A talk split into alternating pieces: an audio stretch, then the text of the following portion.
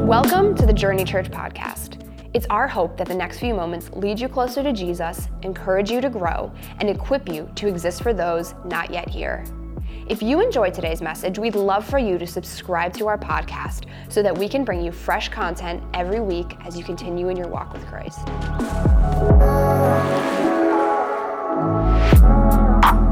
How we doing, everybody? Doing good today? Good, man. Hope you're doing good in Montgomeryville. If you're joining us online as well, uh, we are in week number two. Uh, we're going to jump right in of the sermon series we're calling Seasons. Uh, I told you last week the goal is I want you to be an all-weather Christian. I want you to understand uh, that life is filled with, with seasons, ups and downs, good seasons, bad seasons. 2023 might be your best year yet. It also might be your worst year yet. You you try, like I, I wanted to do a sermon where it's like the best is yet to come, or the worst is yet to come. You could get a raise this year, you could get a demotion, you could get pregnant, you could lose a child. You could have the healthiest year of your life, you could get a report and that you're, that you're dying. Like, that's the way that life works. You, you can meet the person you're gonna marry, you could break up with the person that you thought you were gonna marry. Like, this is life. Life is filled with seasons. So, what I want is I want to prepare you to be what I would call an all weather Christian. And just so you know, like, I'm not making this up, it's all through Scripture. Watch what it says in Psalms 74. It says, The day is yours, and yours also the night, both the day and the night.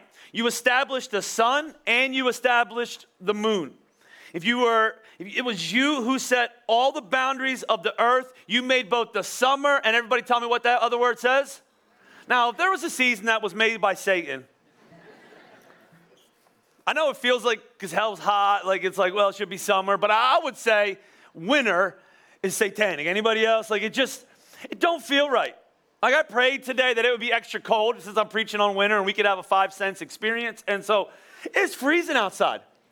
Like if you don't come to, to, Phoenixville, you know, we don't see each other often. Like uh, I like to stand up by the front when you guys are walking in and kind of shake, you know, shake hands, high five, judge you, see how you are for the day, see what kind of crowd I'm going to preach to, you know, stuff like that. And so I'm already building the case if it's going to be bad or good. And so you guys are pretty good today. I'm not going to lie. And uh, but you'll notice if you come come to this, this campus specifically, like there's a there's a point in the weather where I stop going outside. Like I'll go outside till it's about 60 degrees. Once it's below 60 degrees, I'm staying in the warmth. Anybody else? I'm not messing my hair up. I'm not getting a red nose. Like I don't I'm not going out to the cold. I'm going to do everything I can to stay in the cold. In fact, some of you are on the parking lot team, and uh, I was introduced today to jackets that have batteries that are heating up. Did you guys see those yet? We're gonna make that happen for you guys, right? We're gonna make that happen. We're gonna get somebody pulled out of Milwaukee. Let me tell you, this was the most manly jacket. It was a Milwaukee jacket, and I said, "Is that thing on heated?" He said, "Yeah." And he pulled out a little miniature red Milwaukee battery that he like that is legit, right? Like, and so like we're, we're gonna make that happen. I hate winter. I'm gonna do everything I can to stay in the warmth. And here's the problem when it comes to spirit, your spiritual life: um, winter is a part of it. Winter, winter to me is one of the most difficult seasons. So we're going to kind of follow the, the, seasons now. And so we'll start in winter. Next week we'll get to spring. We'll talk to you about what, what it looks like to start something and step out in faith. And then we're going to get to summer, which seems like the best season, but it's actually the most difficult season spiritually to handle.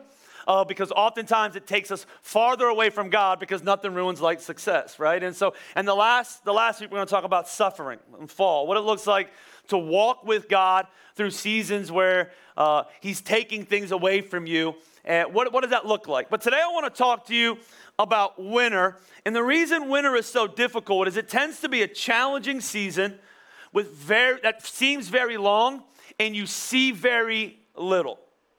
Ever do that in your yard? Like I'll go out and look at my yard and I'll flash back to just a few weeks prior, months prior, kids running around, leaving balls out everywhere, never putting them away, running over baseballs with my riding mower. You know, the dream season, right? And uh, uh, sitting out on my deck and having fires on cooler nights and, you know, uh, stuff looking nice, mulch being new. Like you see this yard, and it once was this beautiful place for you to relax, and now, if you're honest, just looks like crap. Everything's dead, everything's falling apart. You're looking at your deck and the amount of work you're gonna have to do in just a few short weeks when spring comes because it's filled with stuff from trees and you hate trees, right? And there's not a whole lot of growth going on. Your perfect yard looks barren. Your, your kids are no longer going outside, which means they're inside, right? and it just feels like a really dark season. Here's what winter feels like uh, spiritually moments of darkness, not knowing what to do next, asking God, but not having a clear answer. You ever been there? Not seeing any real growth, trying, but not seeing any real, real spiritual growth. It's in these seasons, many times you feel this stagnant heart. If I'm honest, it's in winter where God feels often the most silent. You ask for something and He's yet to answer it. And here's the problem with winter is winter without a deep trust in the goodness of God can bring hopelessness. When you go through winter and you don't have a deep trust in a sovereign good God that has intended all seasons for your life, for your good, ultimately for his glory through your life, then when you go through something that feels deathly and stagnant and dark and you can't find God, it often leads to hopelessness in your life. And when a Christian loses hope, we lose everything. See, I want to argue with you for a little bit because some of you in the middle of a winter season, some of us not. We're like, just you just need to take notes because it's it's going to come for your life. Some of you life is really good right now, and you're like, you're, this is not going to be real relatable to your current season. But some of you, when I described winter, you say, that's me. Like, this is the season that, that I'm in. And I want to argue with you for a moment, because some of you go, man, it's a bad season in my life. I want to argue with you that wintering is one of the most important seasons of your life. In fact, one woman wrote this. Her name was Katherine May. She wrote a book called Wintering. She has a blog or a podcast on wintering. I don't know anything about her. I don't even know that she's a believer, but she writes this perspective that I think has deep spiritual truth. And here's what she says She says, Wintering brings about some of the most profound and insightful moments of our human experience. And wisdom resides in those who have wintered. In our relentlessly busy contemporary world, we are forever trying to defer the onset of winter we don't ever dare to feel its full bite, and we don't dare to show the way that it ravages us. She says, a sharp wintering sometimes would do us good. We must stop believing that these times in our life are somehow silly, a failure of nerve, or a lack of willpower. We must stop trying to ignore them or dispose of them. They are real and they are asking something of us. We must learn to invite winter in.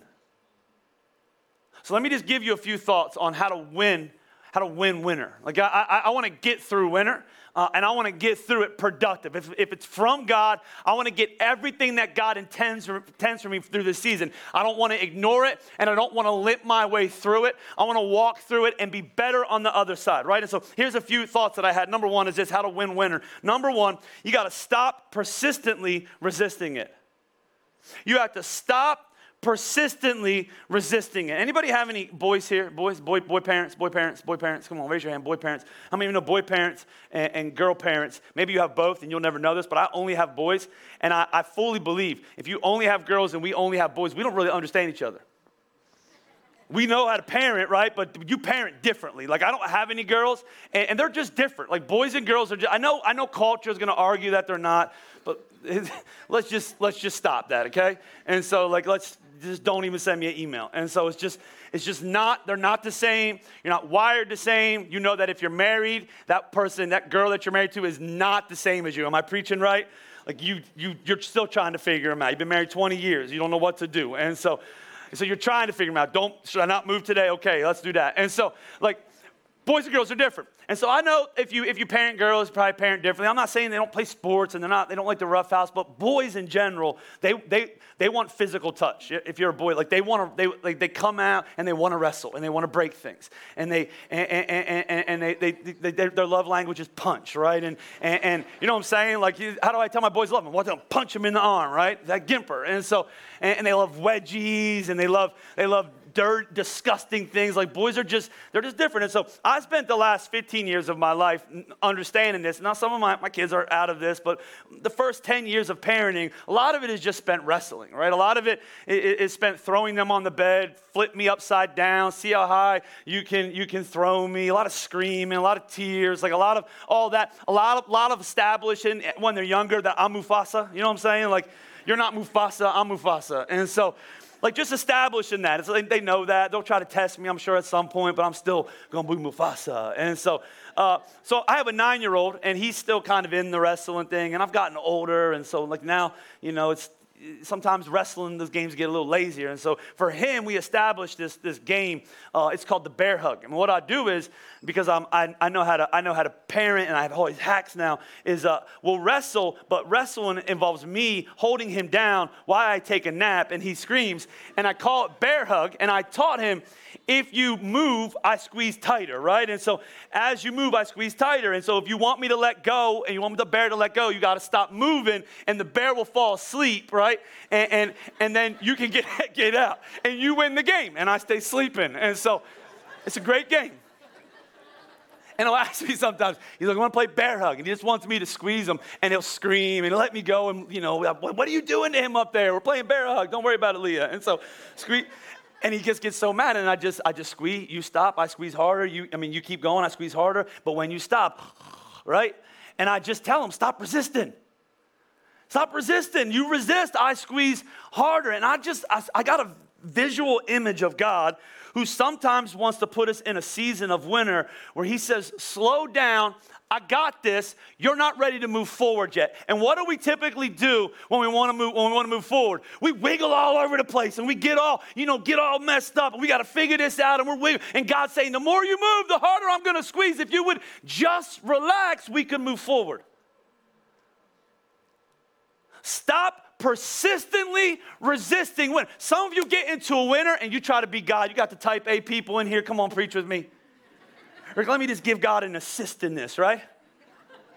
I need, a, I need a husband, I need a wife, I've been waiting. Let me just kind of set this up, get on every dating app, and then it's just, God, just work this out for me. It's just amazing. I met this person. Well, you met them because you're on 16 dating apps, right?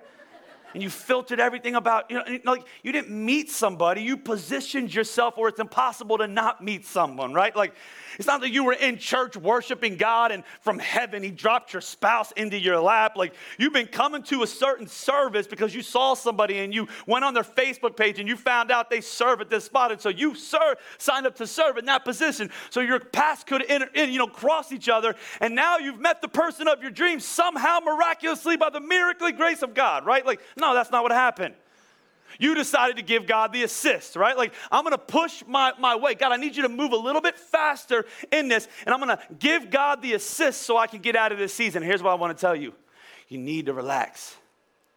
You need to stop resisting this season. In fact, I, I, was going through, you know, as I was studying this topic, I read about this one lady uh, who, who she was in a season of winter, and uh, she, she was a grandma, and one of her grandsons got sick. So she did everything she could to try to help God along. She prayed, that didn't work. She, she, she Googled, like she did all these things. And, and, and the more that she prayed and the more that she tried to get out of the season and the more that the season kind of persisted in her life, the more stress that she got and the more anxiety that she got. And she says, eventually I got to the point where instead of praying that God was going to fix it and praying that God would get me out of it and praying that God would change my season, she said, I prayed what I call a prayer of relinquishment. I relinquished control of my own life. I surrendered my will to his will, which, by the way, that looks a lot like Jesus. When Jesus came on the very last night of, of, of his life on this earth before he would put, be put on trial and, and, be crucified for our sins, he knew what was coming because he was fully God and fully man. And so he knew he was going to the cross. He had watched people get crucified. He knew the type of pain that was coming. And here's, here's what he said in Matthew 26. It says, Then he said to his friends, that those that were with him, his disciples, My soul's overwhelmed with sorrow to the point of death. Stay here and keep watch with me. Going a little far, farther, he fell with his face to the ground and he prayed, My Father, if it's possible, may this cup be taken from me, yet not as I will, but as you will. That's, that's the prayer. And hey, I don't, I don't want to be in winter. I want to be warm. I want to be in Florida spiritually. But God, if you're going to put me in this season, I'm going to pray a prayer of relinquishment. In fact, here's just write this down somewhere. Whatever season you're in, one of the most life giving things you can do to create peace is to say yes to that season. God, I'm fully, I'm fully engaged in the season that you're calling me on. My eyes aren't fixed on anything else. Remember what it says in Isaiah about your life. Did you ever read what it says about your life? I love this concept. The Bible says in Isaiah 64, Yet you, Lord, are our Father. We are the clay, you are the potter, and we are all the work of your hand. You ever study that concept? I'm not an artist, I don't know anything about it, right? So I Googled it. And what it's a beautiful image of, of the, the, the, the strength and, and the sovereignty of God when He says, You're the clay, I'm the potter. Because if you ever watch a potter actually do what they do, their hands never leave the clay. They already know before they even start forming that clay what they're gonna make, and they know already here's how much I need to take off, here's what I need to do. They, have already thought the whole process out. And so, what God's trying to say is, I'm that to you, but if I'm that to you, what does that make you? You're a lump of clay. And if a lump of clay tries to give itself meaning and take care of itself, it doesn't go very far.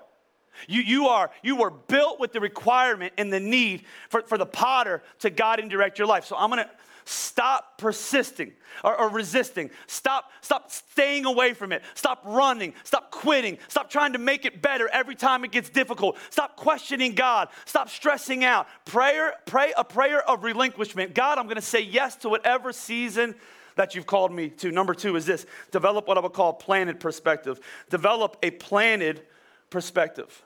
Perspective is everything. It's everything. Whatever season you're in, your perspective often determines your outlook and your attitude. And your attitude is everything, right? Like your attitude determines almost every aspect of, of, of, your life. That's why some of us are miserable in the winter and some of us love it, right? Some of us are miserable because we have an awful attitude that stinks, it's cold, it's ridiculous, it's from hell. Satan is in control of this. And some of us go out, Oh, I love the cold, brisk air. I love the ski. I love cold. We, we, we get it, man. You're weird. And so, like, I love it's perspective. Like, right? Some of you woke up today, you went, oh, it's so cold. And then I watched some of you walk in, like, like no jackets, just walking in like you own the place, right?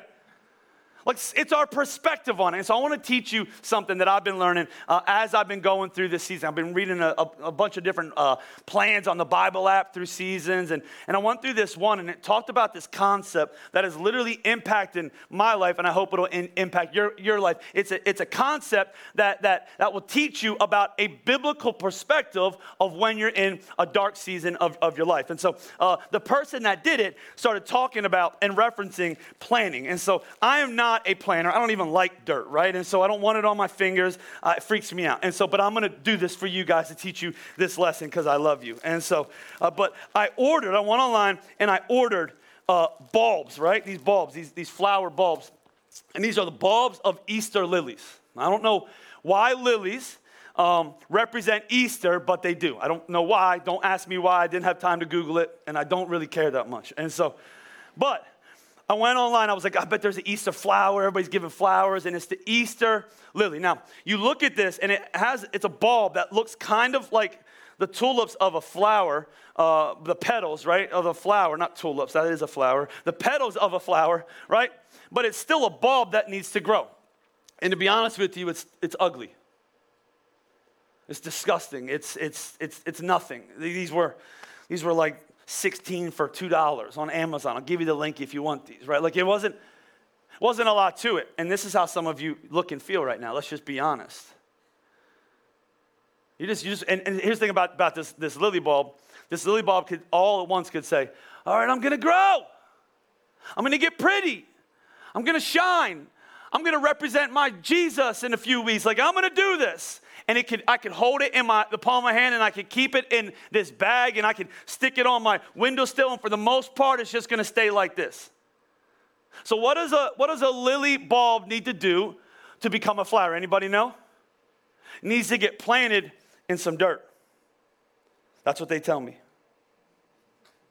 planted in some dirt. You know what season it goes in?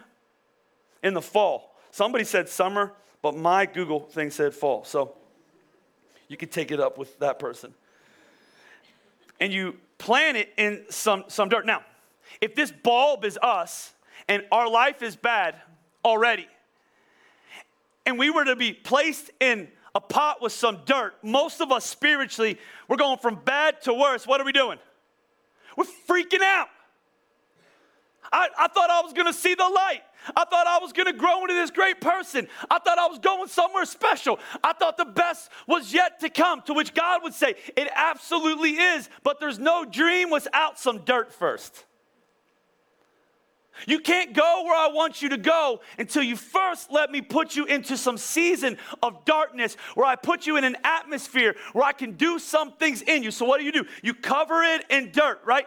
And you begin to water it. And then in, in the winter, it freezes up, and that lily bulb is just in the ground, and it's cold all around it, but it's already gotten situated to its elements, and it's just resting. And then spring comes. Let's just pretend spring comes extra early this year. Can I get a amen? Last last week in February. We don't care what the groundhog sees, right? Like it just gets warm and all of a sudden it begins to shoot up, right? I wish I could do magic. I would just bring it, right? Bring, but I can't. And so, right?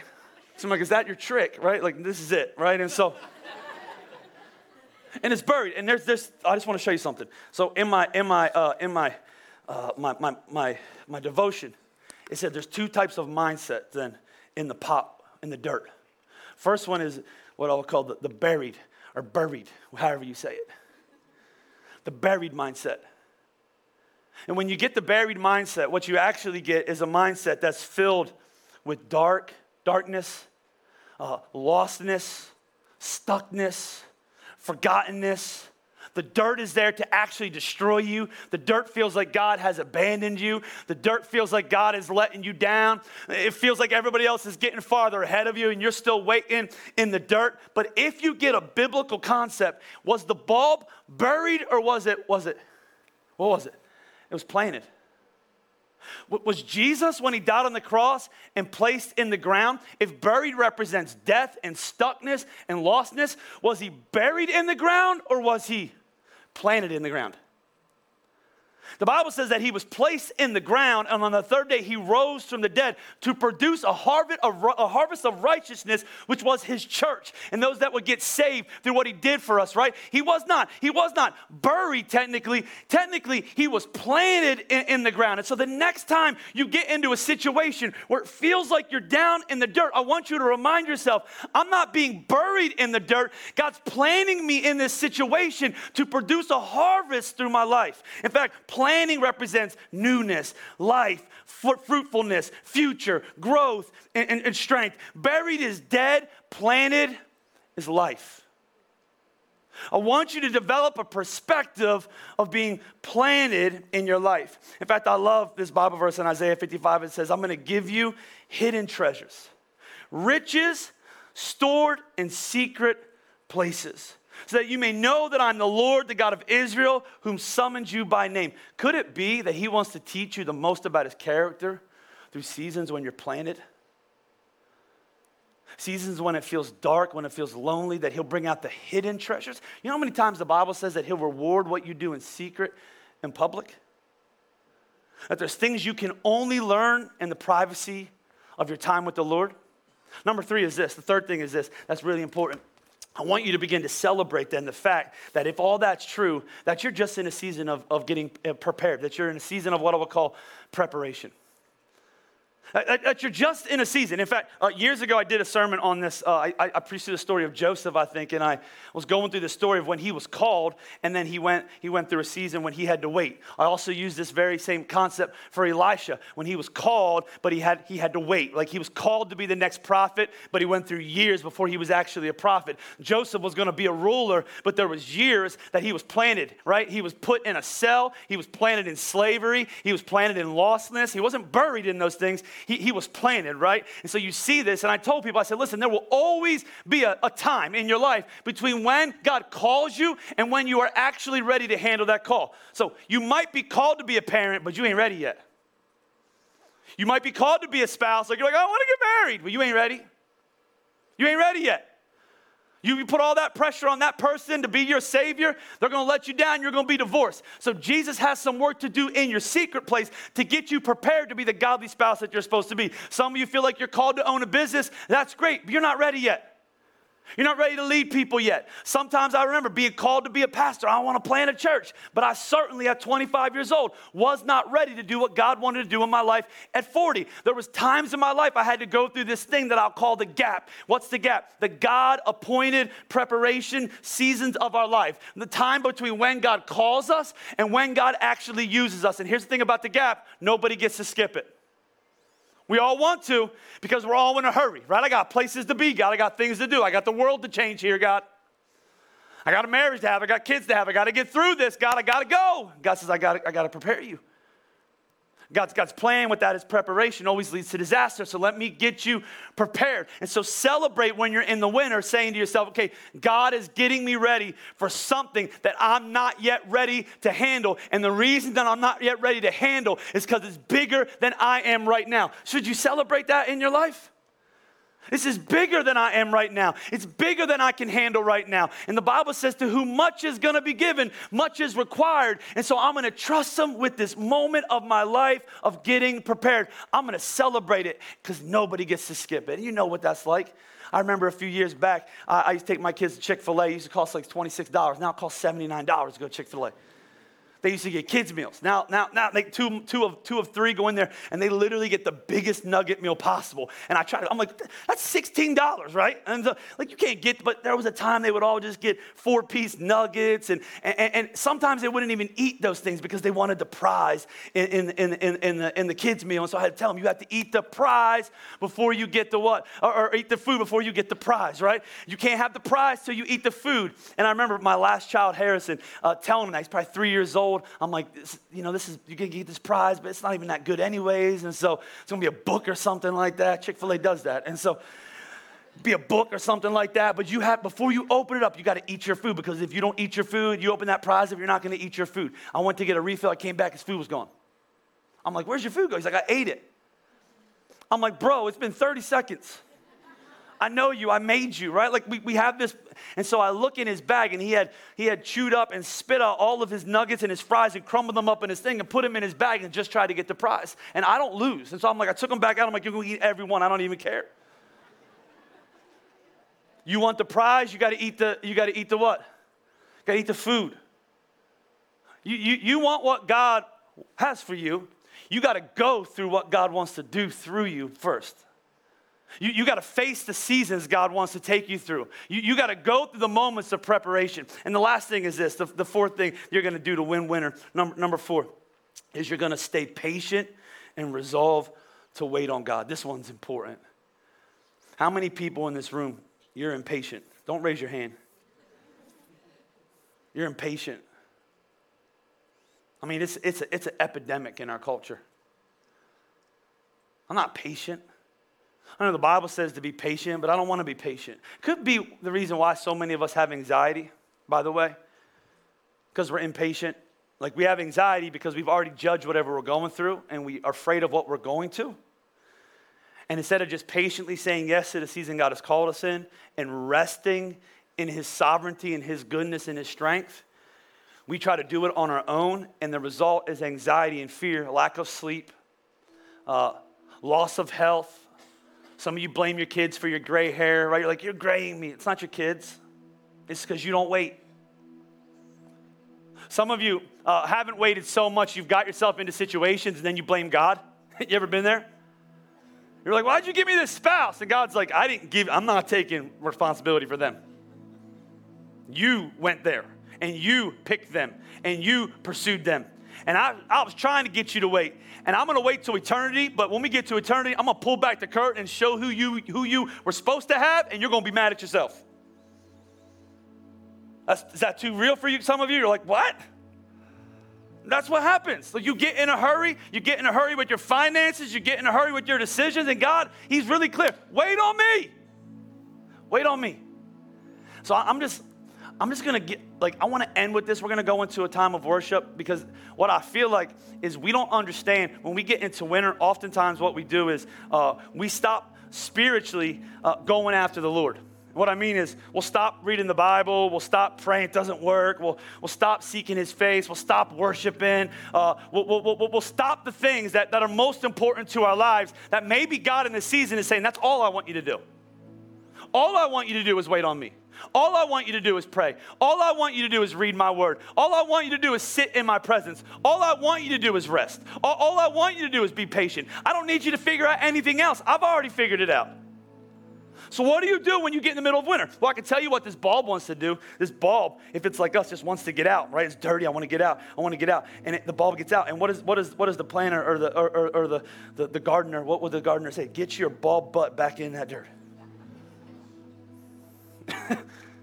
that's, that's how it goes. Get, get, get yourself right? And the bulb's like, no, no, no, no, no, it's too dark. It's been too long. Nothing happening. I've been in here for four, five, six, seven weeks. Nothing's happening. And, and, and, and the gardener will say, Yeah, but if you get out, nothing's going to happen. So what do you need to do? You need to get yourself. Let's just put you even deeper because you are you're a wily rascal. You just keep getting out. We're just going to put you even deeper. Why? Why? Because God, God, what does He do? He plants. He plants for a harvest, right? So He puts you deep down in that dirt. And what's your job when you're deep down in that dirt? Just wait on God. Be patient. Here's some problems of, of, of our life, though. Is uh, we, we not only are thinking about our own life, but we're thinking about the pace of everybody else's life through social media and everything else. And you're comparing your story to everybody else's. And instead, you need, your story is unique. Theirs don't matter. It doesn't matter what they're having. It doesn't matter how many babies they have, and you don't have any yet. It doesn't matter that they got married already, and you didn't get married, and you tried, and you've been you started before them, and their business is flourishing. And I remember even starting churches, looking at other people. Your church is growing faster than mine. And what are you doing? And what can I do? And how can I get out of the, the dirt? Let me get out of the dirt faster. And in that season, what do you do? You just you just wait patiently on the, the Lord. In fact, the Bible says this in Isaiah 40 even youth grow tired and weary, and young men stumble and fall. But those who hope in the Lord, that word hope, by the way, in a lot of translations, you know what it is? Wait. Because you only wait because you hope. They're, they're, they're interchangeable. Those that wait or hope in the Lord will renew their strength. They will soar on wings like eagles. They will run and not grow weary. They will walk and not be faint. Now, if you think about eagles, what's their, what's their main job? They got really big wings, almost too big for their own bodies. So what do they do? They put those big old wings out and they wait for their maker to send the right amount of air and they just soar. That, that, that's, that's why they fly so high. They just, they just go. Their wings were made to catch their maker's air. You ever noticed what the correct posture in winter for most of us needs to be? Hands held high. Prayer of relinquishment. God, I'm not in control, you are. God, I'm just going to say yes to this season. It's dark down here. I don't have the answers. But the Bible says if I would wait on you, you'll renew my strength. I'll run and not grow weary. I'll walk and I will not faint. I'm just going to wait on you. I'm going to do what you asked me to do. I'm not going to do the things I've already asked you to do. I'm going to trust. You ever do that? Don't you dare do the things that you've already asked God to do in your life. If you asked Him to do it, then you wait for Him to show up. I'm going to wait on the Lord in this season. And so that's what we're going to do. I just felt as I was uh, preparing this message, I just kept hearing that song that we sang a few years ago. Uh, some of you were here, some of you weren't, by Maverick City. And the title was Just Wait on You. And the words, as I listened to them and I went back to that song, were just they're just timely. Like you're just gonna wait. You're just you're just gonna be in this moment and you're just gonna stop trying. You're gonna relinquish control. That's the first step in victory. I'm gonna relinquish control of my life. By the way, that's the first step to a relationship with God. Either He's in control or you're in control, but it doesn't go both ways. You don't control a little bit, and in the parts where He's letting you down, you take control of a little bit. And then when you need help, you're like, okay, help me, God. You either give Him all of you or none of you. I'm gonna give you every part of my life my dreams, my hopes, my fears, my past, my future, my struggles, uh, my questions. My, I, I don't know what to do, God. I'm gonna give it to you. I'm gonna wait on you. Prayer of relinquishment, a new perspective. If he wants to do something great in my life, what does he got to first do? He got to plant me. I'm not, I'm not buried. I'm not forgotten. God's not against me, He's for me. I'm planted. And as I'm planted, I'm going to remind myself that He is getting me prepared to do something incredible through my life. For, so, what's my job? Some of you tried to get out that dirt. You did it even this week. What, what's your job? Get your bulb, what? Everybody tell me? But there you go. Don't, don't write that down somewhere. That's from the Lord, I promise you. The Holy Spirit, we invited Him into the room and He spoke. That's, that's it, just as normal as that. Get your ball butt back in the dirt. Just put yourself back in the dirt. I know nobody's watching. I know nobody cares. I know nobody sees you. I know nobody recognizes you. I, I, I know nobody is value, valuing you. I, I, know people are passing you. I know it's scary. I, I know you're worried. I know, I know all that. Just what are you supposed to do? Put yourself back in the dirt. There's no God dream without some dirt in your life. Let everybody else move forward. Don't compare your story with anybody else's. You serve the one who's in control, and I promise you, he is trustworthy. I promise you, He hasn't gotten you this far to only get you this far. Amen. He has your entire story figured out, start to finish. He's the author and perfecter of your faith. You can relinquish control to Him. Would you stand to your feet all over this place and would you bow your heads and would you close your eyes with me? All over our houses, maybe that's you, you're struggling with uh, wintering. You've been trying to get out of it, and the Spirit of God wants to push you back in. Not because he's against you, not because he's forgotten you, not because he's angry with you, not because he's distant with you, it's because he cares. He's the gardener of your soul. You can trust him. Some of you, you just need to say that to yourself I can trust you, God. I can give you control of my life, and you will never let me down. The Bible says, You will never leave me. If you're honest, some of you, that's your number one fear. You have to be in control and you have to figure things out and you have to make a way and nobody's ever taken up for you. No one's ever been there for you. Everybody's always let you down. And that's the voice of Satan, just so you know. And the voice of Satan is trying to convince you that there's not a God out there that loves you, cares for you, died for you, is here for you. So let me just take this moment before we, we sing uh, and give you an opportunity at both of our campuses. I think that prayer is a beautiful prayer. The prayer of relinquishment, where you relinquish control. You, you, give up, you give up your life and your control and you give it to God. It's, it's a powerful thing. When, when you try to control your life, let me, anxiety is gonna fill it.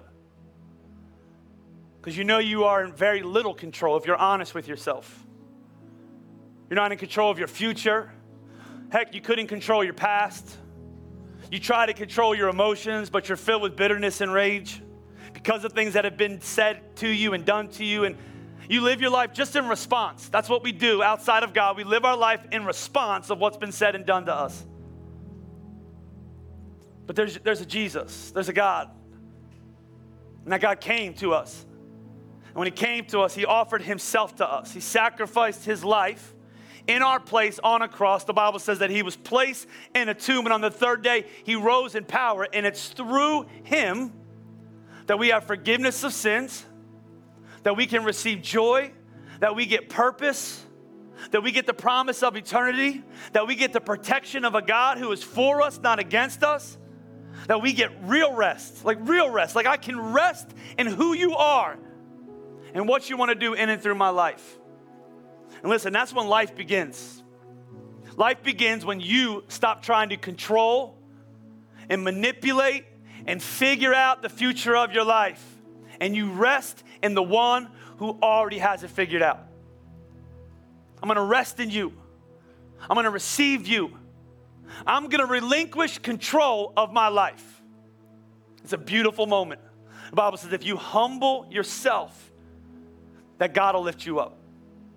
I'm gonna humble myself. I don't have it all together. I'm not as good as I say that I am. Jesus Christ, I need a relationship with you. That's how the Bible says you start a relationship. Not through a class, not through joining a church, not through cleaning yourself up, not through fixing your past. You come to Jesus a mess, and He receives you just as you are. He's here. First step. God, I'm gonna relinquish control of my life. I'm going to give you my life. I want you to forgive my sins and set me free. I want to pray with you as we close, if that's you. As I've been talking, you've been struggling. It actually feels like your entire life has been a winter. Like you, your life has just been filled with sorrow and darkness. But I can tell you when you come, when you come to God, that He brings meaning from the meaningless. That He can restore what's been broken. That He can bring joy and peace to those even with the deepest depression. That He can do it. Only Him. So the Bible says if you would confess with your mouth and believe in your heart that Jesus is Lord, that He would meet you here right now. So if you don't know him, but you need to all over this place, and you would say, Hey, I don't, I don't know Christ, but I need to relinquish power of my life. I've tried to control it, and it hasn't worked. And you're talking to me right now. And today I need Jesus Christ to be my Lord and Savior. If you're in Montgomeryville, if you're here, if you're watching online, and you say, Hey, that's me, that's me. If you're physically able, all over our houses, and you would say, That's me, I just want to shoot your, shoot your hand straight towards heaven and say, Hey, you're speaking to me right now. I need to relinquish control of my life. I, I need to give God uh, the rightful spot.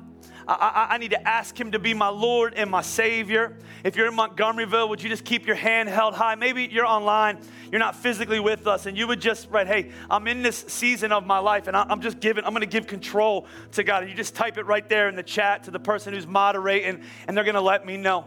Maybe you're here and uh, uh, I asked you to raise your hand. You didn't at first, but you know that's you. That's you. You let a little bit of fear, uh, keep you away. A little bit of discouragement, uh, just all those feelings. And that's what I want to encourage you, man. Get outside your feelings. Step into truth. Don't worry about the person to your right or left. You're surrounded by a bunch of people that, that know they need God, that know without Him we're hopeless and lost. And we want nothing more if we know Him than for you to know Him as well. And so maybe you didn't raise your hand, but as I pray, uh, you would pray something like this all over this house Jesus, I love you. And I thank you for this day. And I thank you, Lord, that you, you meet me uh, in these moments of my life. Lord, I thank you, Lord, right now, all over this house, that you are meeting people right where they're at, Lord, that you are coming into their hearts. They're inviting you, maybe just in, in a really honest way, man, uh, not even a prepared prayer. Jesus, I can't do this on my own anymore. And so I relinquish power. I, I, I relinquish control. I, I, God, I give you everything. I give you my fear. I give you my past. I give you my anxiety. I give you everything. And Lord, as they humble themselves in your in your sight, Lord, you're lifting them up. You're meeting them right where they're at. And Lord, I also pray for those in this room that as we get ready to go into worship, Lord, that sometimes uh, we overcomplicate things. And so we've been searching and searching and trying to figure our way out of this winter season and how to make it end. And we've been seeking your face, but then we stopped and we've been trying to do it on our own. And sometimes the simplicity of the truth, it, it, it evades us. So here's the truth. What do we do in the middle of a winter? We wait on you. We lift our hands we proclaim your truth over our lives. We walk out of this place with the peace that surpasses all understanding, and we keep going. God, as long as you call us to the season, we're going to be faithful to see it through. Thank you, Lord, that you're encouraging somebody in this moment, Lord. Lord, would you inhabit, the Bible says that you inhabit the praises of your people. And so as we end this time worshiping, Lord, would you do something significant? Holy Spirit, would you shift somebody's heart? Uh, would you change their attitude? Would you encourage them in their situation? Would would they leave this place a brand new, changed person? In Jesus' name we pray. Amen.